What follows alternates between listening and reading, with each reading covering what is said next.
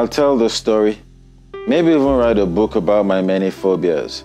But until then, I'll tell you a few of them. I'm scared of the dark, so I sleep with the lights on. Forget that I'm 39 and getting married next year. I'm scared of water, so I don't swim, which is embarrassing for someone from the Niger Delta region. I'm scared of cats. Apologies to cat lovers, but every time I see one, I hear my mother's voice in my head saying something like, "Never look a cat in the eye. It will spit on you and you'll go blind." I'm scared of being stuck in traffic. Every time that happens, I feel like the rest of the world is on the move and I'm just stuck in that one spot going nowhere.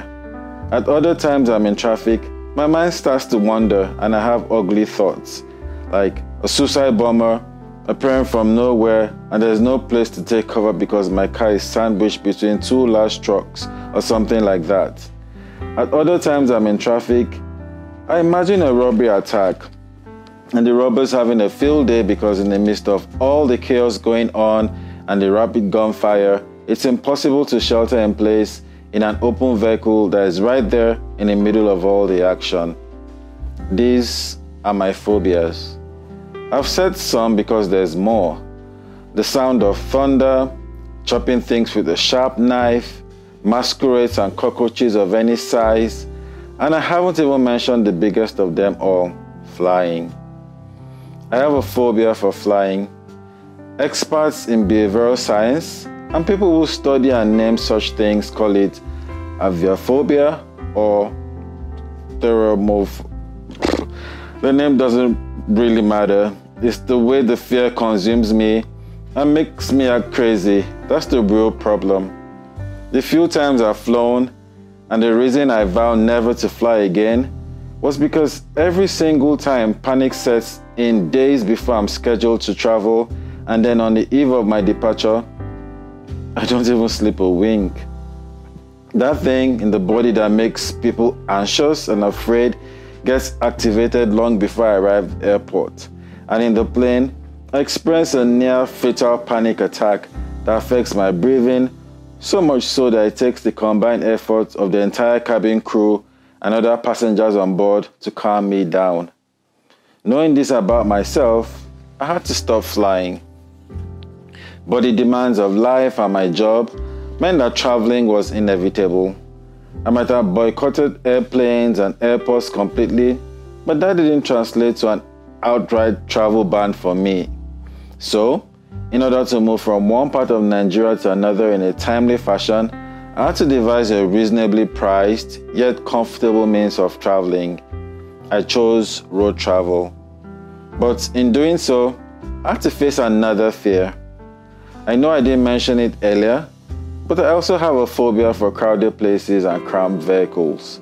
It was the reason I ditched the popular 14-seater commercial buses or even the ubiquitous Toyota Sienna family cars that carried between 6 to 7 passengers depending on the whim of the driver or the operators of the transport company involved. Prioritizing comfort, the logic of saving costs was thrown out of the window when I lost the courage to fly.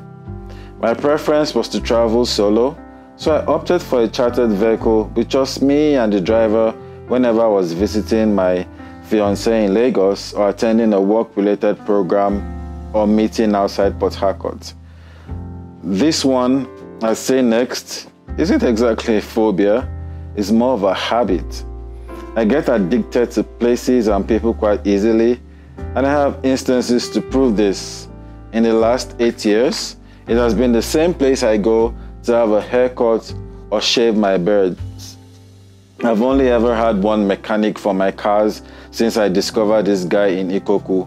My friends think he has programmed for parts of my car to malfunction whenever I get paid my salary, but I don't believe them. I mean, isn't that why there's such a word as coincidence in the dictionary? Every Saturday morning since I moved out of my parents' house, I must eat boiled yam and scrambled eggs.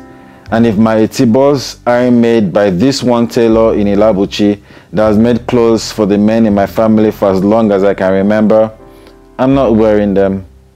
When it comes to my trips, I can only patronize one man, Oga Desmond. Oga Desmond started driving me 4 or 5 years ago, I think. It was recommended to me by my sister, Jumba, and her husband, Benibo, both avid travel bloggers and videographers.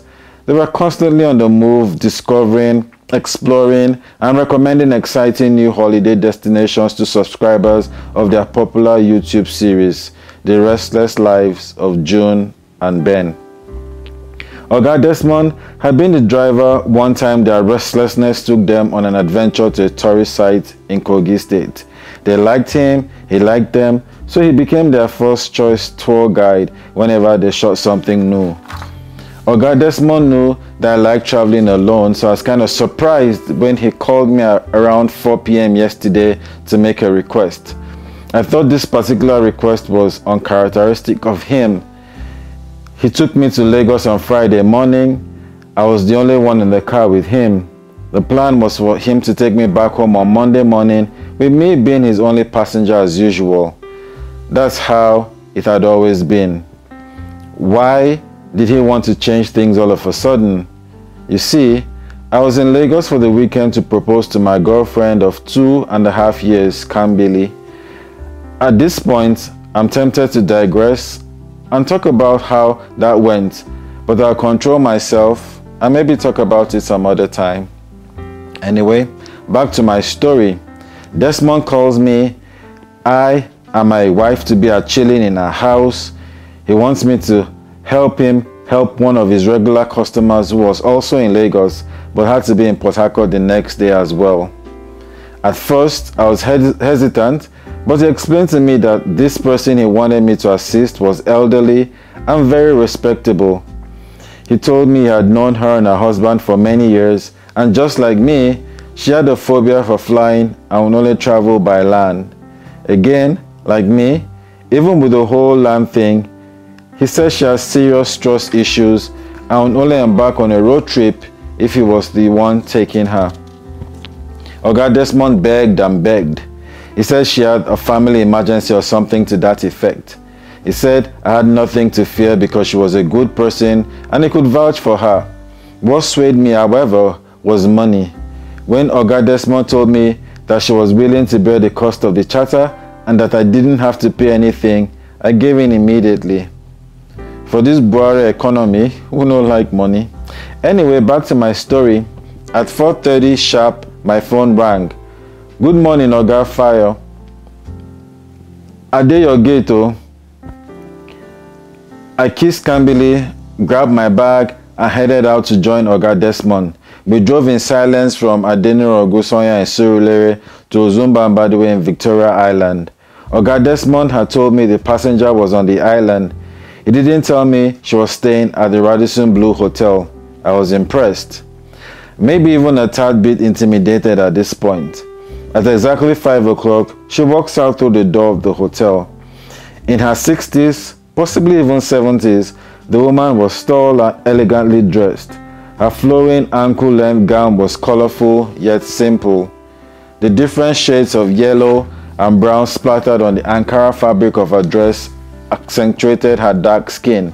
She screamed class from afar, and I thought to myself, she'd be perfect in the role of a rich wife and mother in a Nollywood movie.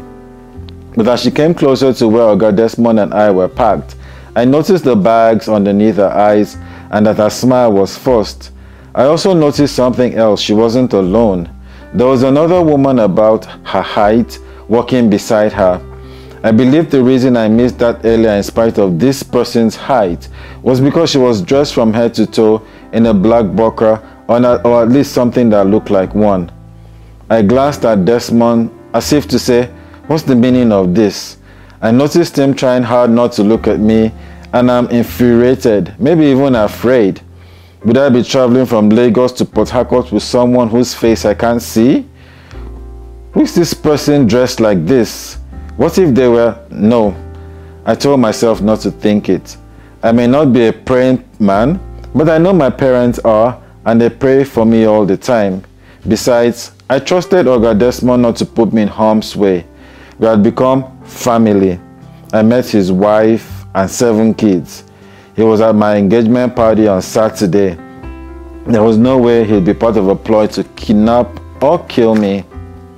Maybe to avoid addressing my unspoken fears, Oga Desmond left the car to help the two women with their luggage while they settled in behind me. Good morning, my son. Good morning, ma'am. Thank you all. Thank you for allowing us inconvenience you small. Oga Desmond told us that you like traveling alone. We thank God, ma'am. I am Mrs. Afiong, by the way. She introduced herself, but the person in the broker didn't. And you, what is your name and what do you do for a living? My name is Fayofori Jaja and I'm a doctor. A psychiatrist, actually. Wow, you're already a doctor at such a young age? Your parents must be very proud of you. You know, I always used to wonder how you people make your patients tell you their problems and all the things they have bottled for years. I always tell couples in my church that there's nothing wrong with counseling and therapy and seeking professional help if their marriage isn't working. I'm not as young as I look. And second, I'm not a therapist or a psychologist. I'm a psychiatrist, people, and there's a difference. Of course, I didn't tell her any of those things. I was just thinking them. Her comments weren't strange. People said that to me all the time. Besides, Kambili and I were texting. She wanted to find out if I was safe and if I felt comfortable traveling with strangers. I texted back that they looked harmless. At least the one whose face I could see appeared so. I had the book click and Oga Desmond got back into the car. He was going to restart the engine, but Madame Afiong stopped him. She said we should pray first. She began with a chorus. It was a song about the blood of Jesus my mother used to sing around the house when we were kids. She sang it in almost every morning devotion, and when there was a problem in the family that required God's intervention, my father sang it too. After the solo rendition from Mrs. Afiong, she proceeded to pray for the driver and those of us riding with him. She sprinkled blood on all of us and parts of the vehicle that didn't have any business being wet. All I could think of as she prayed were the disastrous things that could happen to us if blood and petrol suddenly got mixed together in the car engine, or if we truly became invincible to other drivers on the road like she asked God for. After 8 minutes, I was counting, Oga Desmond and I chorused Amen oh, and our journey began. I thought I'll stay awake all through, but I fell asleep even before we got to Ojota. When I woke up, it was bright and the sun was out. I looked behind and saw the two women in the back seat fast asleep. I brought out my copy of The Days of Silence by Angel Patrick Amagbe and began reading. I was in chapter 7 of the book when I felt a hand on my shoulder. It was Mrs. Afiong. Doctor, do you know where we are now? I think we're almost at Ore. Thank you, my son. So, where are you from? I didn't ask the other time. I'm from Rivers State, Opobo. Oh, okay. I returned to my novel, but this time I couldn't concentrate on what I was reading. Mrs. Afiong was on her phone. She spoke in a language she thought I wouldn't understand because I told her I was from Opobo. If only she knew my mother was Calabar and that I could understand everything she was saying to the person on the other end of the phone. I don't think she'd have kept on with the conversation about her daughter, Eka, and what was going on in her life. It was a lot, but I'll summarize. Her daughter had married this guy she began dating when she was in the university. At the time, he was a struggling record producer known only in Port Harcourt. After her graduation from the university, she auditioned for Big Brother Africa and was selected to represent Nigeria at the show in South Africa. She didn't win, but the platform gave her access to rich and famous people.